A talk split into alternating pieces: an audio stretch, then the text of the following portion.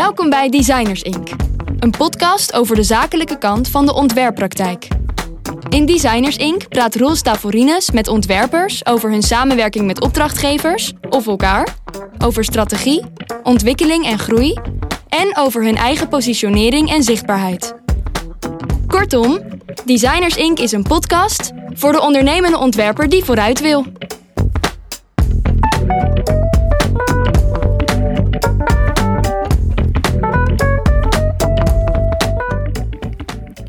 Vandaag spreek ik in Designers Inc. met Gijs van den Berg. Gijs is Creative Director en partner bij Kessels Kramer. Misschien wel het bekendste communicatiebureau van Nederland met vestigingen in Londen, Los Angeles en Amsterdam. Kessels Kramer is recht voor zijn raap en effectief, juist door creatief te zijn. Dankjewel dat ik hier mag zijn. Laten we beginnen bij het begin. Ehm, wie ben je en wat doe je? Wie ben ik en wat doe ik? Mijn Ja. naam is eh, Gijs van den Berg. Ik ben eh, creatief directeur en inmiddels partner ook van Kessels Kramer. Ehm, ik was hiervoor art director en daarvoor eh, ehm, eh, studeerde ik communicatie. Dus ik ben eigenlijk geen designer. Je bent geen designer. Je hebt wel altijd in de reclame-industrie gewerkt, denk ik. Je bent van reclamebureau naar reclamebureau gegaan. Ehm, een jaar of twaalf bij Kessels Kramer terechtgekomen. Ja, klopt. In 2009 ben ik hier eh terechtgekomen. Weet je nog wat jouw reden was om naar Kessels Kramer te gaan? Nou, eigenlijk kan ik het beste even beginnen bij het begin.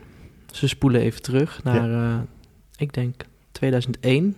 Toen ik op zoek ging naar een opleiding naar mijn eh, HAVO. En ik kom uit een heel klein dorp. Een dorpje met, ja, er wonen 3000 mensen. Hoe heet dat dorpje? Vielingsbeek. Nooit van gehoord. Waar ligt het? Het, ja, dat ligt eh, in eh, Noordoost-Brabant. Op de grens met Duitsland en Limburg. Dus dat zijn leuke buren. Ja. En, ehm, maar het is hartstikke mooi daar, maar het is ook hartstikke dood. In de zin van dat er weinig te beleven is. En ik wilde altijd al heel graag eh, iets met creativiteit doen. Dus ik maakte muziek en ik was bezig met programmeren ook. En een beetje fotograferen. En ehm, ik ging dus op zoek naar een creatieve opleiding. Alleen in mijn eh, referentiekader zat niet echt. ehm, het zat er niet echt in om creatieve opleidingen te overwegen. In de zin van het meest creatieve wat er te bedenken was, was een eh, economieopleiding in eh, Eindhoven. En het begrip kunstacademie was voor mij totaal onbekend. Dus ik was daar niet bekend mee, dus ik heb dat ook niet overwogen. En ik ging naar een open dag voor een, eh, van de communicatieopleiding eh, op de HAO. En daar maakten ze dan uiteindelijk een televisiecommercial. eh, lieten ze dan zien op die dag. Toen dacht ik, ja, top, dat wil ik. Vind ik leuk. Kun je Ja. iets maken, filmpje. Gaaf. Dus ik heb die opleiding gedaan. En eh, daar heb ik vijf jaar over gedaan. Waarvan ik de eerste vier jaar alle economische vakken heb gevolgd. En alles wat ik niet wilde doen. En in het laatste jaar mocht ik dan creatief zijn. En stage lopen bij een eh, ehm, reclamebureau uiteindelijk in Amsterdam. Welke bureau was dat? Het was eh, Red Pepper, een heel klein eh, bureautje. Ja. En dat was niet echt een eh, match. Hè, dus eigenlijk mijn conclusie na die stage was dat ik de reclamewereld... eigenlijk dat het gewoon niet bij mij past. Hè. Ik, dit was ook de stijl van reclame en ehm, ja, het, het, het, het hele vak, de, wat er omheen hing... Dat, dat was gewoon niet aan mij besteed. Ik, ja, Wat, wat, wat was dat? Wat, nou, er zat best wel veel. ehm, het was best wel schreeuwerig. In de zin van dat het eh, eigenlijk veel meer was van wie het hardste schreeuwde, die eh, kreeg zijn idee het beste verkocht. Eh, het ging eigenlijk helemaal niet zozeer over creativiteit. Het ging eigenlijk veel meer over flauwe grapjes. Ja. Echt Hollandse reclame. En daarmee wil ik niet die mensen afvallen, want het is voor mij echt een hele goede basis geweest om te weten wat ik graag wil en wat, wat niet bij me past. Maar ik kwam er dus toen ook heel erg achter van, ja, dit past niet bij me en ik ga gewoon de fotografieopleiding doen. Dus ik heb mij aangemeld bij de KBK in Den Haag voor de toelating, maar ik had nog een tijd te overbruggen. En toen eh, werd ik benaderd door een eh, klasgenoot van mij en die zei, ja, ik wil wel in de reclame blijven werken. En ik zoek een art director die mij kan helpen om eh, mee te doen met een aantal pitches. En dat was toen die tijd, kon je als creatief van die talentenjachten meedoen. En wij hebben toen in één week drie ehm, van die pitches hebben we ons voor aangemeld en ook werk voor ingeleverd. En de week daarna kregen we te horen dat we ze alle drie gewonnen hadden. En dat was dan, eh, één was een reis naar eh, Zuid-Frankrijk, mochten we naar Cannes toe, reclamefestival. Ehm, het andere was dat een werk wat we bedacht hadden, dat het gepubliceerd werd in een krant. En de derde prijs was een jaarcontract bij een reclamebureau. En toen dacht ik van ja, dit is eigenlijk uh, misschien niet wat ik wil. Maar ja, ik ben 21 en uh, ik, heb een, ik krijg nu een fulltime baan aangeboden. Uh, ik heb al vijf jaar gestudeerd, dat was niet goedkoop. Dus wellicht kan ik gewoon een tijdje werken en dan dat geld gebruiken om dan alsnog naar de academie te gaan. Ja. Maar ik ben nooit meer naar de academie toegegaan, want uh, ik heb toen uh, anderhalf jaar in Utrecht gewerkt bij bureau Doorn Roos. En dat was echt hartstikke leuk. Echt een hele andere school uh, van reclame. En dat was eigenlijk door een jongen die, ehm, die daar werkte. Die, die, die had hier stage gelopen bij Kessels Kramer. En die, die liet mij eigenlijk heel snel weten van ja, je hebt in de reclamewereld niet per definitie één smaak. En um, er is ook nog een andere school. Wat, wat, was het verschil in het werken met, uh, ten opzichte van Red Pepper? Of in de aanpak, of in de kijk, of in, in het eindresultaat? Of... Nou, de sfeer was sowieso veel beter. En die jongen, Fabian Saptu was dat, die, uh, ja, die, die ontfermde zich echt heel erg over mij.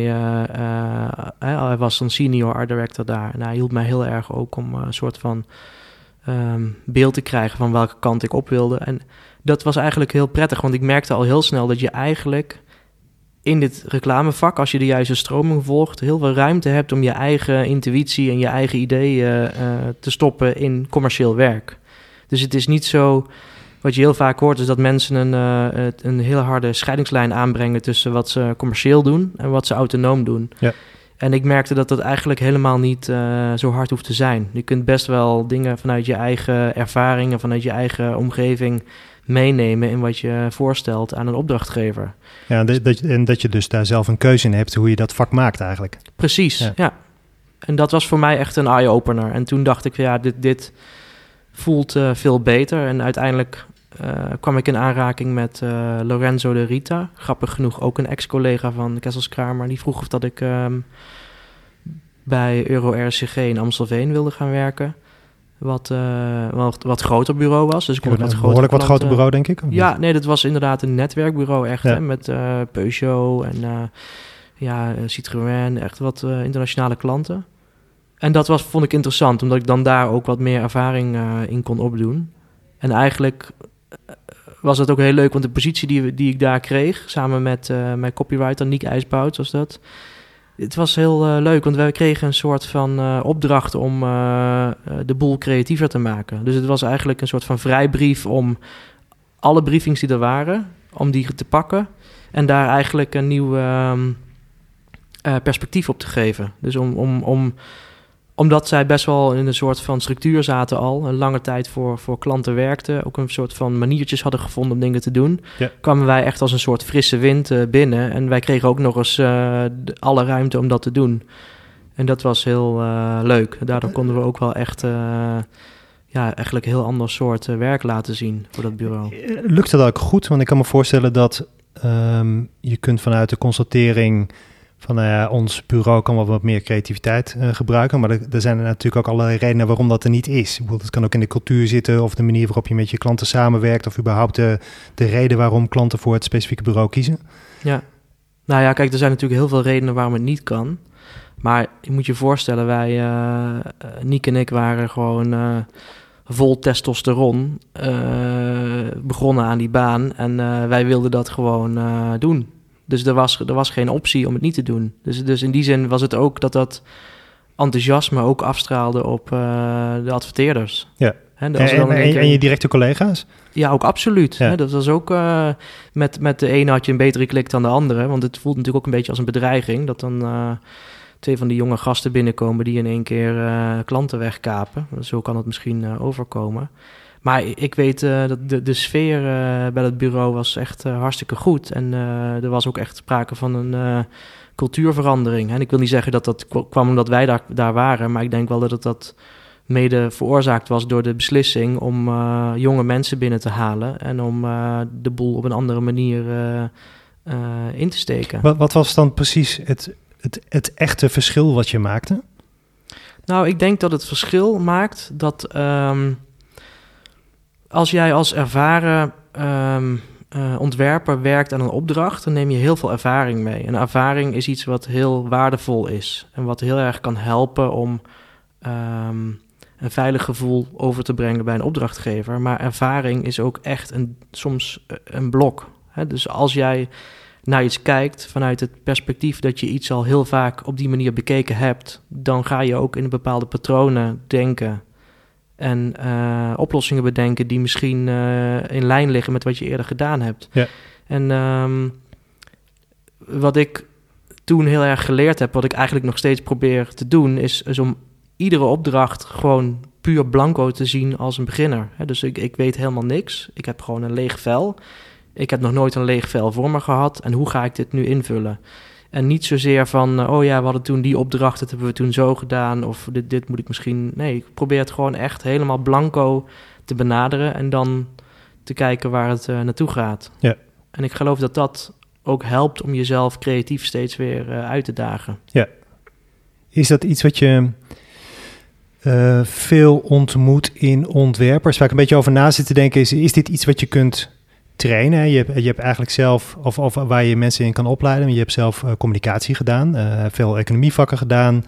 Je bent art director geworden. Uh, überhaupt al het idee van ik, ik kan prima met mijn achtergrond art director zijn. Uh, terwijl dat niet een per se een logische ehm, carrièrepad is eigenlijk na je vooropleiding. Um, maar eigenlijk om te beginnen met dat, met dat lege blad is ook een soort van beangstigend, zou ik me kunnen voorstellen. Uh, is ook vertrouwen voor nodig in jezelf, uh, van, je opdrachtgever in jou. Um, ik kan me voorstellen dat niet iedere ontwerper, ook al is die heel goed opgeleid aan een kunstacademie, um, dat soort van creativiteit tentoon kan spreiden of daar goed mee uit de voeten kan. Ik denk dat je de, de spijker op zijn kop slaat. Want ik denk dat het juist. Voor mij werkt het om, omdat ik autodidact ben. Ik heb geen uh, opleiding gehad in grafische vormgeving of enige ander visueel vak. Sterker nog, de, de vakken die ik gevolgd heb op het gebied van creativiteit uh, waren met name gericht op copywriting en op uh, conceptdenken, maar echt vormdenken of uh, überhaupt werken met grafische programma's. Dat is bij mij nooit voorbij gekomen. Dus, en daardoor creëer ik eigenlijk voor mezelf ook een, um, um, een uitdaging.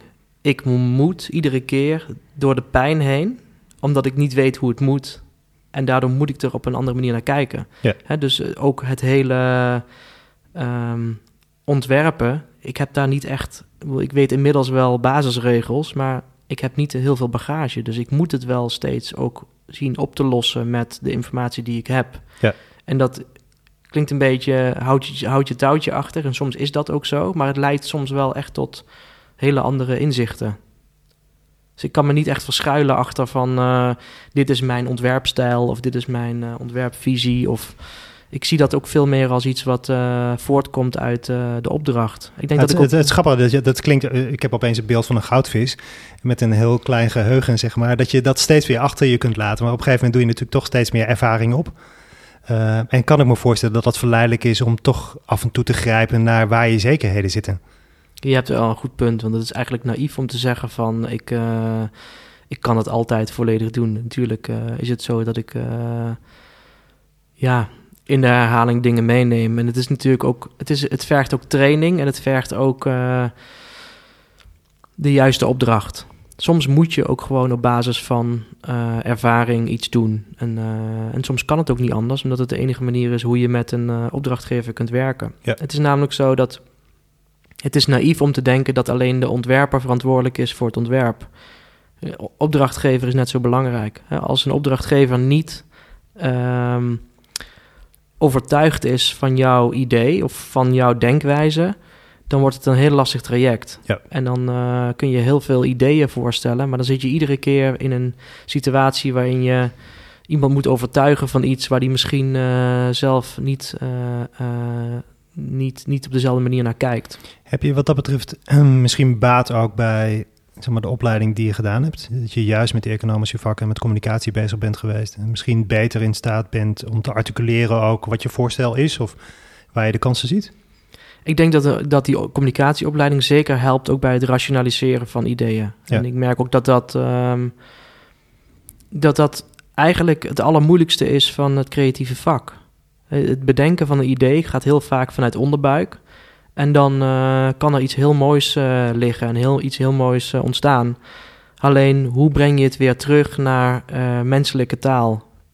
Wat een opdrachtgever begrijpt en hoe je de opdrachtgever daarin mee kunt nemen. Ik denk dat dat ook de, een stap is voor veel ontwerpers om van, van hoe, hoe kun je van een, uh, van een kleine opdracht in één keer ook grotere opdrachten doen. Ik denk dat, dat, daar, dat daar de bottleneck ook zit. Wanneer je niet in staat bent om je eigen werk uh, te aanschouwen en te rationaliseren, dan uh, kun je die stap niet maken. Nee.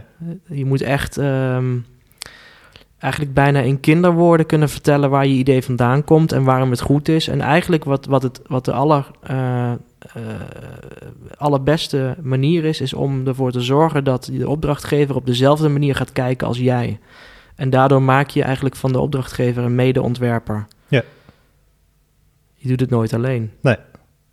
Nee, want het gaat ook heel erg over het dan begrijpen wie zit er aan de andere kant van de tafel. Wat heeft hij of zij nodig? Uh, wat is zijn achtergrond? Uh, waar haakt hij op aan? Wat, wat, wat, waar, waar, kan hij in mee?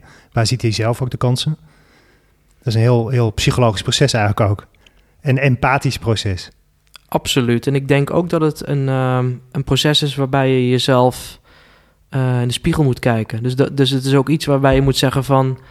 Hè, dit, deze product of dienst of, of, of, of, of uh, waar je dan ook maar iets voor ontwerpt... wat vind ik daar nou zelf van? Hoe, hoe kijk ik daar tegenaan? Wat, wat um, kan ik daaraan bijdragen vanuit mijn eigen belevingswereld? Het gaat niet alleen maar over die opdrachtgever die zegt, van, zegt misschien van... nou, dit... Uh, Um, deze koektrommel die hier nu op tafel staat, uh, die is uh, groen en er staan bijtjes op. En dat is het allerbelangrijkste van die koektrommel. Maar misschien dat jij als ontwerper al denkt van ja, die, die bijtjes en dat groen, dat is allemaal leuk en aardig. Maar die vorm, dat het zo'n gekke rechthoek is, dat is nou juist hetgene wat volgens mij onderscheidend is van deze koektrommel. Dus dat ga ik uh, accentueren. En dan kun je ook een gesprek voeren met een, met een opdrachtgever. Vaak is het zo dat het antwoord zit al in de vraag, maar de vraag wordt niet altijd goed gesteld. Ja. Dus daar moet je eigenlijk, uh, en dat is eigenlijk het strategische gedeelte ook van een ontwerper. Van, uh, voordat je begint uh, met ontwerpen, ga, ga, dat, ga dat gesprek aan. Ja, daar wil ik zo nog wel even op verder gaan. maar laten we eerst even je pad vervolgen, want je, we zaten nog bij Euro RECG. Um, daar had je eigenlijk de boel wat opgeschud, tenminste een andere creativiteit naar binnen gebracht. dat is bij dat bureau eigenlijk heel goed gelukt. Ja. Dat is natuurlijk een, een, een samenstel van meer factoren. Ehm, ehm, maar eigenlijk de opdracht die je daar hebt gekregen, ehm, nou ja, is aangeslagen. Uh, en toen? Ja, dat, dat, was echt een hele leuke tijd. Het was echt uh, eh, 2007 tot 2009, geloof ik. En heel veel lol gehad. En toen, op een gegeven moment, toen, toen, toen kwamen mijn compagnon en ik Erik Kessels tegen. Op een, op een avond in Pakhuis de Zwijger. En we raakten in gesprek met Erik. En um, wij kenden Kramer natuurlijk wel al. Omdat wij inmiddels heel goed wisten wat voor soort scholen in reclame er eigenlijk zijn in Nederland. En, en um, ja, qua, qua werk waren wij heel erg onder de indruk van wat Kramer deed. Hè. Dat zat heel erg in het verlengde van hoe wij daar naar keken. En eigenlijk was dat gesprek wat we met Erik hadden, was ook een soort van opluchting. Want we merkten dat ook persoonlijk wij heel erg um, in één lijn zaten. En dat is vaak het ding van. Ik merk dat nu ook. Dat als je een persoonlijke klik hebt met mensen, dan, dan is het werk veel leuker. En dan kun je talent kun je altijd nog uh, trainen. Je, een beetje talent heb je nodig, maar uh, ja. je kunt altijd daaraan werken. Maar als je niet een goede klik hebt met iemand, ja, dan, dan wordt het werk heel pijnlijk. En met Erik was die klik supergoed. En, en die zei eigenlijk van ja, op het einde van het gesprek van kom, kom gewoon een keer langs op, op de Lauriergracht drinken we een kop koffie en dan uh, leuk om even bij te praten. Dus dat hebben we gedaan. En ik denk dat wij uh, drie maanden later een, uh, een baan aangeboden kregen hier. Dus toen ging ik samen met mijn copywriter, we werkten als creatief team, mocht ik bij Kessel Kramer gaan werken. Ja, dat was thuiskomen. Was het ook intimiderend? Ik, kan me voorstellen, um, voor ontwerpers. Uh, Kessels Kramer is natuurlijk een grote naam. Ik, ik, denk al wel misschien bijna vanaf het begin, 25 jaar. Uh, ik zei net tegen je de laatste keer dat ik bij Kramer binnen, geweest, binnen was. Dat was in 2004, dat is al heel lang geleden. Maar ik weet dat er toen ook, um, ik werkte toen bij Designpolitie, dat er vanuit het buitenland heel goed naar bepaalde Nederlandse bureaus werd gekeken. Ook naar Designpolitie, maar ook naar Kessels Kramer. Veel aanvragen voor stages, et cetera. Um, dus het heeft ook een bepaalde reputatie, waarvan ik me kan voorstellen dat het... Nou, je had het net al even over een blokkade, wat ook een soort van blokkade zou kunnen zijn. Ik vond het echt uh, doodeng. Ja. Hè, dus de eerste dag dat ik hier kwam, uh, dacht ik ook echt van dit... Uh, ja, wat, wat, wat, wordt er van me verwacht? En ik zit hier... ja, ik, ik, weet nog dat, dat ik rondliep en Zack McDonald en Ewout Boonstra werkten er. Christian Borslap, die zat naast me. Ik dacht, wat ga ik hier nou godsnaam doen met mijn, met mijn Brabantse achtergrond en mijn gekke ideetjes. Maar um, ja, gek genoeg is het ook een plek die uh, heel uh, menselijk is. Dus, dus dat, dat voelde al heel snel heel comfortabel, omdat je niet op een plek komt waarbij je tegen elkaar strijdt. En dat is er wel een verschil met in cultuur met veel andere bureaus. Is dat bij heel veel bureaus moet je uh, voor je bestaansrecht vechten. Dus dan ga je pitchen intern eigenlijk op opdrachten. Ja. En dan, dan moet je gewoon laten zien dat je van goede huizen komt. Dus uh, geef je visie op, dit, uh, deze opdracht. Leg hier een idee voor neer. werk hier aan mee. En als je het goed doet, dan, dan mag je blijven. Hè? Dat is bij, bij, wijze van spreken de insteek. Maar wij, die cultuur, die, die heerst hier totaal niet. Het is veel meer van... iedereen heeft zijn eigen opdrachten en die neemt daar ook de verantwoordelijkheid voor, omdat niet eh, alle creatieven op dezelfde opdracht zitten, maar iedereen zijn eigen ding uh, doet. Ja. En dat is eigenlijk een veel positievere manier van werken.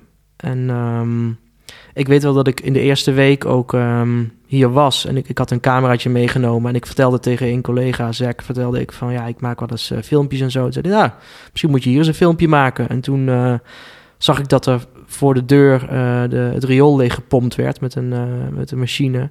Dus heb ik meteen een filmpje gemaakt waarbij ik die, die, die rioolpomp gekoppeld had aan het uh, koffiezetapparaat. En daar een filmpje voor gemaakt. En nou ja, dat was meteen een schot in de roos ook. Dus daardoor, grappig genoeg, door het maken van zo'n filmpje...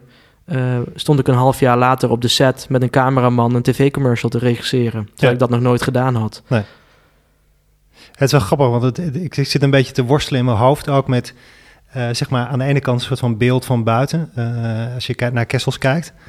Um, aan de andere kant um, komt het woord kwetsbaarheid heel erg naar boven. Um, kwetsbaarheid ook, zeg maar, het feit dat je fouten mag maken, dat je mag experimenteren, en dat je de dingen kan zeggen die je graag wil zeggen, wat volgens mij een ultiem belangrijk fundament is onder elke samenwerking, of dat nou met collega's is of dat het met uh, opdrachtgevers is. Uh, maar dat zit er heel erg in. Nou ja, dat, dat klopt. Erik heeft niet voor niks een boek geschreven over uh, de meesterlijke missers. Ja, dat gaat natuurlijk ook deels over hoe wij hier uh, werken. En ja. um, heel veel goede dingen ontstaan vanuit voortschrijdend inzicht. Dus dan, dan kun je een heel goed idee bedenken. Uh, maar je kunt vaak ook de mist ingaan. En wat je nodig hebt is een opdrachtgever die daarin meegaat, die dat accepteert en die zegt van ja, oké, okay, laten we nog een klein beetje bijstellen. En vaak komen daar dan hele goede dingen uit. Dat is natuurlijk niet altijd het geval, maar, maar het, het geeft wel aan wat voor relatie wij hebben ook met uh, klanten. Het is ja. niet altijd een schot in de roos. Maar uiteindelijk is het wel goed wat er gemaakt wordt. En het proces is alleen wat. Um, ja, er zit er zit niet echt. Ik weet niet hoe, hoe goed, ik, hoe ik het moet, goed moet uh, omschrijven, maar. Uh, in die zin is het niet zo dat wij denken de waarheid in pacht te hebben. Je zult misschien vanuit de buitenkant naar Kesselskamer kijken en denken van die gasten die weten vast wel uh, precies hoe ze het willen hebben. En als dat niet gebeurt zoals zij willen, dan trekken ze de stekker eruit. Nou, dat is echt niet altijd het geval. Dus vaak is het ook een zoektocht en is het ook uh, uh, kwetsbaar en is het ook uh, pijnlijk en moet je ook door het stof heen. En, ja. Maar uiteindelijk, het resultaat is altijd dat er iets ligt wat verrassend is en wat bijdraagt aan de, het portfolio van het bureau. Hoe, hoe, en aan het resultaat voor de opdrachtgever? Absoluut, maar ja. je hebt, we hebben het over creativiteit natuurlijk. Ja, nou ja, ja dat, is, dat is een interessant. Daar wil ik zo nog wel even met je over hebben, zeg maar de business case van creativiteit, want daar is volgens mij ook iets aan de hand. Maar op dit punt, um, ja, wat ik me afvroeg, hoe, hoe, bewust kiest een klant voor Kessels Kramer? Of kiezen jullie klanten heel bewust voor jullie? Weten ze waar ze op instappen? Ik zat uh, in voorbereiding nog even naar jullie website te kijken. wat, ehm, en daar hebben jullie je beliefs mooi geformuleerd. Ehm, en de eerste van die beliefs is volgens mij iets van... er is niet één formule, nou, dat is eigenlijk wat je net zegt. Ja, klopt. Ehm, maar dat, dat, dat vraagt ook een zekere mate van volwassenheid van die opdrachtgever... om daarmee om te kunnen gaan. Zeggen van, oké, er komt misschien aan het eind van, het, van de rit... komt er iets goeds uit waar ik als organisatie iets aan heb... Uh, want dat moet me wel ondersteunen. We zijn niet met een kunstproject bezig. Um, um, ga je gang maar en, en neem die ruimte maar. Uh, want je moet ook nog met elkaar afrekenen. En, en, en er zitten ongetwijfeld heel veel... Nou ja, we zitten in, in een urenbusiness. Um, dat vraagt veel ook van de opdrachtgever.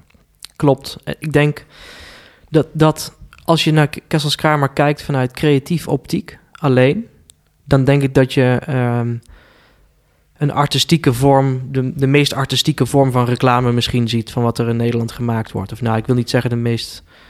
In ieder geval, het, ik denk wel dat mensen het kunnen herkennen aan, oké, okay, dat ziet er uh, qua vorm anders uit dan wat, wat je bij andere soorten reclamebureaus uh, ziet, bij communicatiebureaus ziet. Maar wat vaak vergeten wordt, is dat aan iedere opdracht zit gewoon een, strategietraject aan vast. Het is niet zo dat wij vanuit. Uh, een visuele passie een uh, oplossing voor een probleem gaan bedenken. Nee, er wordt wel degelijk nagedacht over waarom wij maken wat we maken. En uh, het doel daarvan is altijd om effectief te zijn. Hè? Dus het is niet zozeer van. Als het gaat over een campagne voor Nemo, dan gaat het uh, gewoon heel hard over meer bezoekers naar Nemo krijgen. Het gaat dan niet over om een heel erg um, artistiek plaatje te maken. Dat is, niet een, dat is nooit een doel aan zich het is wel een middel. Want door iets te maken wat opvalt en uitgesproken is, is het gewoon in het straatbeeld in één keer zichtbaar. En komen er meer mensen naar de expositie toe. Ja. Dat is een feit. Ja. Maar het is nooit, het is altijd een middel om een doel te bereiken. En creativiteit bij ons is nooit een doel aan zich. En dat is wel iets wat vaak uh, vanuit de buitenkant niet uh, niet helemaal begrepen wordt, heb ik het gevoel. Hè? Ik vind het heel moeilijk om vanuit, vanuit buitenperspectief naar Kesselskamer te kijken, omdat ik hier al zo lang onderdeel van ben. Um, hè, dan krijg je toch vaak ook een beetje een troebel beeld van hoe, hoe er van buitenaf gekeken wordt. Ik kan er misschien zelf wel iets over zeggen, want het, het um, zoals ik net al zei, van mijn laatste contact um, met Kesselskramer is van 2004, dus dat is een hele poos geleden. Um, Um, Kesselskramer is natuurlijk uh, heel zichtbaar, ook omdat jullie op allerlei evenementen en zo presentaties uh, geven, die vaak heel interessant zijn, maar vooral ook heel komisch of, of, of uh, ook tegen het artistiek aan zitten. Het feit dat je heel veel publiceert, wat ook een soort van kunstprojecten zijn, maar wat me eigenlijk wat meer opviel is dat het, je noemde net het woord artistiek. Um, voor mij wat mij opviel was dat het veel meer gaat over menselijkheid, over, over een andere manier van kijken. Um, en dat zit natuurlijk ook heel geen kunst. Dat je iemand op een ander been zet. Of um, wat me opviel was dat ik die projecten eigenlijk in, bij nader inzien helemaal niet zo per se artistiek vond, maar juist humaan. Er wordt met mij gecommuniceerd in plaats van uh, ik krijg een boodschap voorgeschoteld en ik zal hem door mijn strot nemen of ik nou wil of niet. Uh, er wordt een soort van relatie gelegd. Dat vond ik daar super mooi aan. Um, en dat, nou ja, nogmaals, dat gaat volgens mij heel erg over dat over kijken, op een andere manier kijken, op een, een starten vanuit niet conventies, maar opnieuw, wat is er aan de hand? Wat vraagt die opdrachtgever? Wat vraagt die specifieke mens? En hoe willen we dat contact leggen? Ja, ik denk dat eigenlijk vat je heel mooi samen wat ik al uh, eerder zei van hoe kun je aan een opdracht beginnen met een, met een blank canvas? Hoe ja. kun je kijken als de consument? Hoe kan ik iets maken wat niet uh, alleen mijn vakgenoten leuk vinden, maar wat mijn ouders ook uh, mooi vinden. Ja. Kijk bijvoorbeeld naar de campagne voor Bever. Uh, Niemand is een binnenmens. Ja, dat is een campagne die um, zelfs mijn ouders aanspreekt. Hè, dus dit, dat is iets wat misschien opvalt vanwege de fotografische keuze en de, de, de, de mega grote gezichten die uitvergroot op straat hingen die spreken natuurlijk uh, heel erg aan, maar de boodschap en het verhaal daarachter uh, net zozeer. En ja, het, het feit dat je iets wat eigenlijk heel voor de hand ligt uh, buiten, dat je dat claimt, zeg maar, als iets wat natuurlijk uitermate bijzonder is, maar waar iedereen overheen kijkt.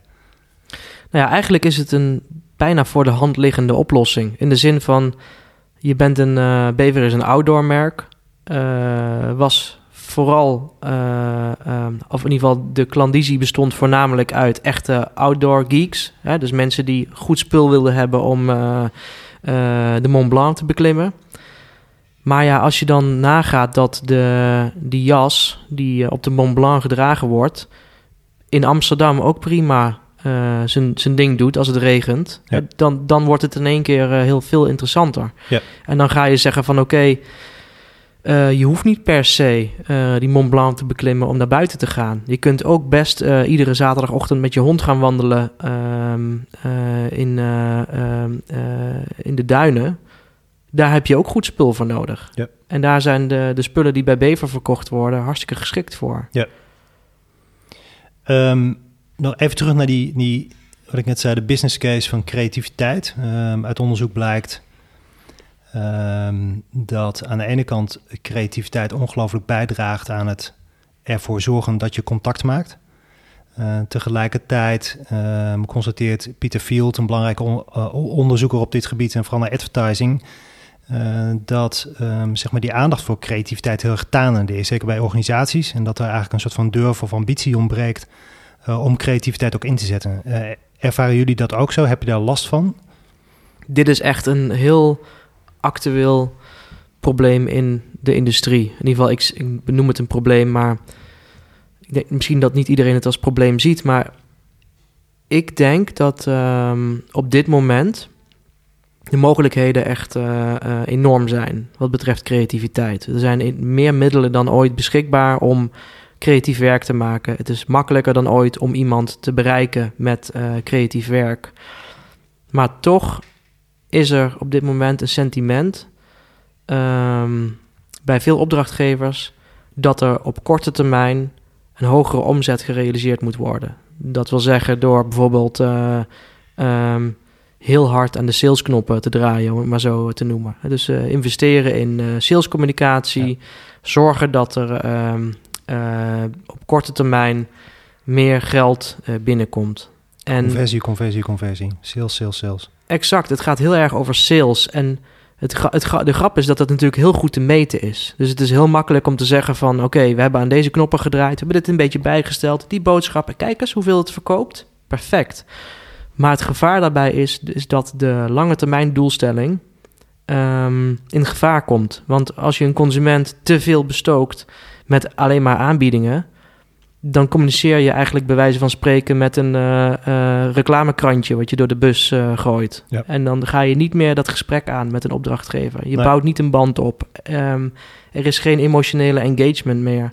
En dat zijn jouw juiste dingen die op lange termijn helpen om nieuwe groepen mensen aan je merk te binden. Of om in de toekomst ervoor te zorgen dat wanneer er weer een crisis uitbreekt, om relevant te kunnen communiceren. Ja. Ben je goed in staat om dat, om dat verhaal ook voor de bühne te krijgen van je opdrachtgevers? Wij hebben gelukkig heel veel voorbeelden die laten zien dat het werkt. En ik denk dat dat de enige manier is om het uh, duidelijk te krijgen. En ook die je kunt ondersteunen met um, um, wat het uh, resultaat is geweest. Absoluut. Ik denk dat, dat als je uh, Kessels Kramer bekijkt als, als, als um, vanuit effectiviteitsoogpunt, ja, we hebben heel veel Effie Awards bijvoorbeeld gewonnen. En uh, dat is overigens ook de enige prijs waar we voor inzenden, omdat het de enige meetbare prijs is. Want ja. creativiteit is altijd subjectief. Uh, Effies zijn objectief, want het gaat echt over resultaat. Um, en daarbij, ja, dat is toch ook wel een soort van constante um, um, ja, bewijsvoering die we steeds aanvoeren van we hebben Nederland geholpen meer orgaandonoren te werven, bijvoorbeeld, door creatief campagne te voeren. Uh, we hebben Bever opnieuw op de kaart gezet door creatief campagne te voeren. Uh, we hebben um, voor Diageo hebben we JB opnieuw tot leven gebracht. Uh, ook efficiënt. En, en dat zijn echt voor ons allemaal voorbeelden van hoe je met creativiteit um, en ook iets winstgevend kunt maken. Ja. Een goed voorbeeld is ook het Citizen M Hotel. Dat is een hotel wat uh, uh, in 2008 eigenlijk is uh, opgericht. Maar voor de oprichting hebben zij contact gezocht met Kessels Kramer. En hebben wij de kans gekregen om de naamgeving te doen.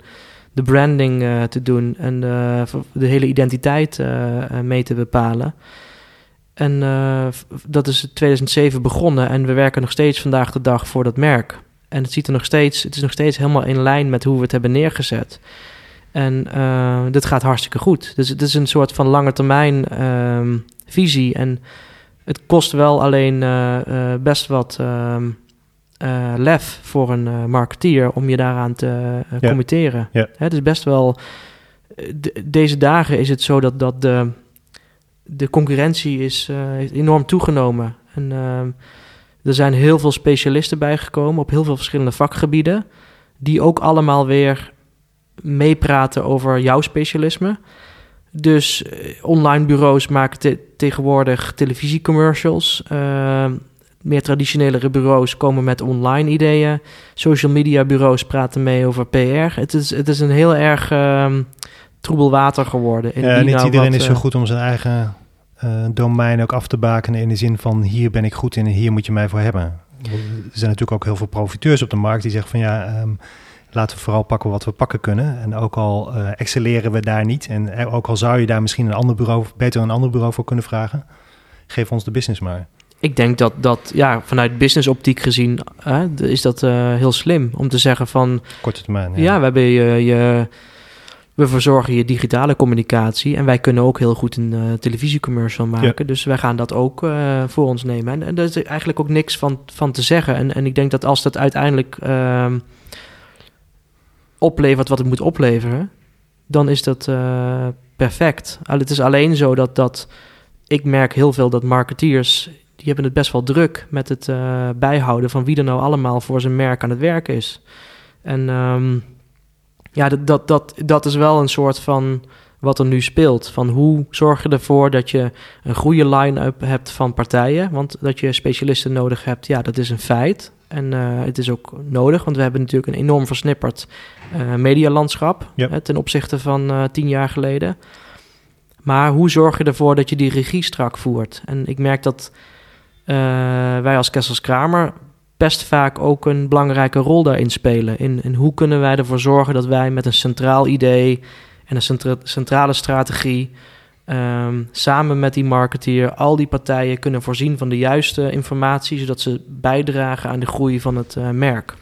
Wat is dan um, zeg maar het domein of de, de positionering die je als Kessels Kramer zou willen hebben? Wat, wat, is dan de rol die jij speelt? Is dat die regie? Is dat het merkfundament of die strategie die eronder ligt? Eigenlijk, ja, dit vind ik een hele, hele moeilijke vraag. Dit is echt een heel lastige uh, vraag. Dan gaan we weer terug op de formula of no formulas. uh, maar ik denk wat... Ja, maar we hebben die marketeer, die wil het wat makkelijker hebben. Dus ik heb toch een beeld nodig. Nee, wat, wat als je het helemaal uh, sec bekijkt... Dan, dan denk ik dat wij als Kessels Kramer het allerleukste vinden om een, een lange termijn relatie aan te gaan met een opdrachtgever. En dat kan zijn een merk wat nog niet bestaat, wat we samen opbouwen. En wat we na tien jaar terugkijken en, en uh, zien van oké, dit is helemaal uh, succes geworden. Of niet. Het kan natuurlijk ook gebeuren. Um, of dat je zegt van oké, we gaan het herpositioneren, zoals bij Bever. Um, ik denk dat daar, dat daar ons, um, onze toegevoegde waarde zit. dus het meedenken met de lange termijn visie van een merk en, en hoe je dat de gedurende de jaren kunt koppelen aan campagnes. Ja, nou, best helder. Ja, is dat helder? Ja, ja. dat klinkt best helder. toch even terug naar jou, want je bent sinds een paar jaar ook partner. Ja. Je heet Creative Director en Partner. Um, is je rol ook heel anders geworden? Ik kan me voorstellen dat je in de rol van partner um, ook toch meer te maken hebt met wat voor afspraken hebben we nou met onze opdrachtgevers. Aan de ene kant heb je zeg maar creatief inhoudelijk uh, zeg maar, hoe je een antwoord wil geven op de vraag van je opdrachtgever. Aan de andere kant heb je gewoon ook mensen en, en, en, en uren en uh, uh, planningen, et cetera. kom je nog voldoende tijd aan creativiteit? Kom je nog voldoende toe aan creativiteit, zo moet ik hem stellen? Ja, dit is echt een hele goede vraag. Want dit is denk ik... Ik denk dat dit, dit, dit geldt denk ik voor iedere ontwerper die zelfstandig is. Zo geldt het ook uh, voor mij. Want je hebt gewoon een, een, een uh, bepaalde verantwoordelijkheid richting opdrachtgevers om zaken goed te regelen. Dus je moet je, je, je overeenkomsten goed op orde hebben. Je moet ervoor zorgen dat je ehm, eh, van elkaar precies weet wat je gaat doen. Ehm, je, je, je hebt natuurlijk bepaalde contactmomenten nodig. Ehm, ik heb dan natuurlijk ook nog flink wat personeel waar ik me ook nog graag over ontferm. Er zijn heel veel zaken die uh, geregeld moeten worden, maar toch kan ik de creativiteit niet loslaten. Hè? Dus het is de, het zakelijke wat geregeld moet worden, wordt geregeld omdat er creatief werk gemaakt kan worden. En um, dat betekent dat ik dat, dat voor mij dat zakelijke gedeelte veel meer een soort van bijkomstigheid is. Waar ik uh, in het verleden natuurlijk heel weinig uh, mee van doen had. Maar waar ik nu eigenlijk een hele korte tijd best snel in opgevoed word in, uh, in hoe dat te doen. En ik vind, begin dat ook steeds leuker te vinden. Dat is ook iets wat je moet, wat moet groeien, denk ik. In ieder geval bij mijzelf had ik daar... ik was daar denk ik vijf jaar geleden, tien jaar geleden totaal niet klaar voor. Dan had ik dat ook niet willen doen. Maar nu vind ik het, vind ik het interessant en, en uh, haal ik er ook uh, plezier uit. Omdat ik gewoon veel directer contact heb ook met opdrachtgevers. Niet alleen maar vanuit creatieve overtuiging, maar ook wat we zeg maar aan de business kunnen bijdragen. En um, dus daar haal ik veel plezier uit. Maar dat wil niet zeggen dat ik niet bezig ben met creativiteit. Want um, naast dat ik creatief directeur ben samen met Rens de Jonge hier in Amsterdam en Dave Bell in Londen.